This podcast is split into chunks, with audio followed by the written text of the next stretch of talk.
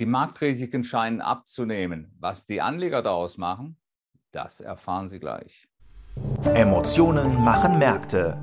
Joachim Goldberg erklärt Kursbewegungen und Schieflagen in der Börse Frankfurt Sentiment Analyse. Jeden Mittwoch als Podcast. Hallo Joachim, der DAX hat seit vergangenen Mittwoch ähm, leicht zugelegt, professionelle Anleger zumindest haben sich eher zurückgezogen und sind rausgegangen, also sowohl aus den Short- als auch aus den Long-Positionen. Wie erklärst du dir diese zunehmende Vorsicht? Ja, in der Tat äh, haben die institutionellen Investoren ihre Engagements zurückgefahren, sowohl die Optimisten, ein bisschen mehr die Optimisten, als auch die Pessimisten.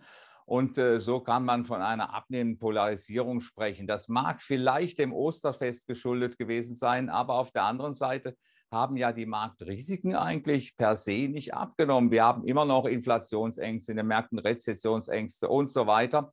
Aber die Marktteilnehmer, die Investoren, die scheinen das mit abnehmender Sensitivität ab, wahrzunehmen. Wir sprechen da auch von Gewöhnungseffekten. Und äh, das mag vielleicht dann beim einen oder anderen die Spuren hinterlassen haben, äh, dass mit dem DAX hier an Bewegung nicht allzu viel anzufangen ist. Und das spiegelt sich auch bei uns im Börse Frankfurt Sentiment Index nieder.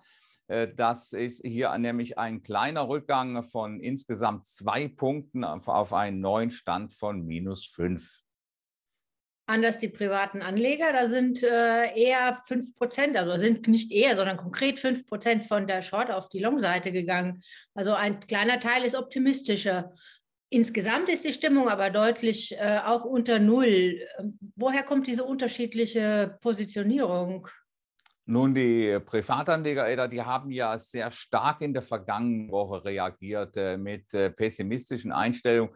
Das ist offensichtlich korrigiert worden. Hier sind also 5 Prozent aller Befragten, wie du eben ganz richtig gesagt hast, äh, sind von der äh, Short auf die Long-Seite gegangen, haben also gesehen, na, mit dem DAX, das äh, geht mit den Abwärtsbewegungen nicht so vonstatten, äh, wie das die Kommentatoren häufig in den vergangenen Tagen auch noch immer wieder beschworen haben, dass es nach unten gehen müsste mit den Aktienmärkten. Tatsächlich haben wir ja dann einen Wochenplus von 1,1 Prozent in der Punktbetrachtung äh, produziert. Und das mag vielleicht beim einen oder anderen Anleger hier Spuren hinterlassen haben im positiven Sinne.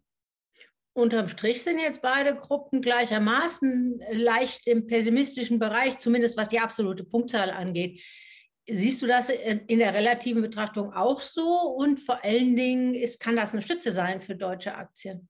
Ja, Edda, in der Tat, äh, absolut sehen diese Zahlen eigentlich relativ harmlos aus. In der relativen Betrachtung haben wir es allerdings mit einem stärkeren Pessimismus zu tun. Der ist ja schon die gesamte Zeit vorhanden auf Sicht von drei und sechs Monaten. Übrigens interessanterweise äh, bei den Privatanlegern sogar so noch etwas stärker ausgeprägt. Äh, unter dem Strich heißt das natürlich, dass wir es hier nicht mit einem Pessimismus zu tun haben, der jetzt extrem wäre. Wenn wir zum Beispiel in die USA gucken, zum Beispiel auf eine Befragung vom vergangenen Mittwoch, da hatten äh, die US-Anleger extremen Pessimismus gezeigt, wie seit 40 Jahren nicht mehr. Und äh, das heißt natürlich hier auf unserer Seite sind wir eigentlich äh, ja schon fast ein bisschen optimistisch in der relativen Betrachtung. Vor allen Dingen, wenn man auch die Kommentatoren und Analysten betrachtet, die ja immer noch sehr negativ eingestellt sind. Also unterm Strich kann man einfach sagen, ich bin etwas positiver für den DAX eingestellt. Allerdings werden die Bäume nicht in den Himmel wachsen. Wir werden also da oben irgendwo bei 14.500, 14.550 Angebot reinbekommen, wenn der DAX dorthin kommen sollte, wohlgemerkt. Es sieht also insgesamt nach einer Konsolidierung aus. Danke für deine Einschätzung. Die Börse Frankfurt Sentiment Analyse. Jeden Mittwoch als Podcast. Zum Abonnieren fast überall, wo es Podcasts gibt.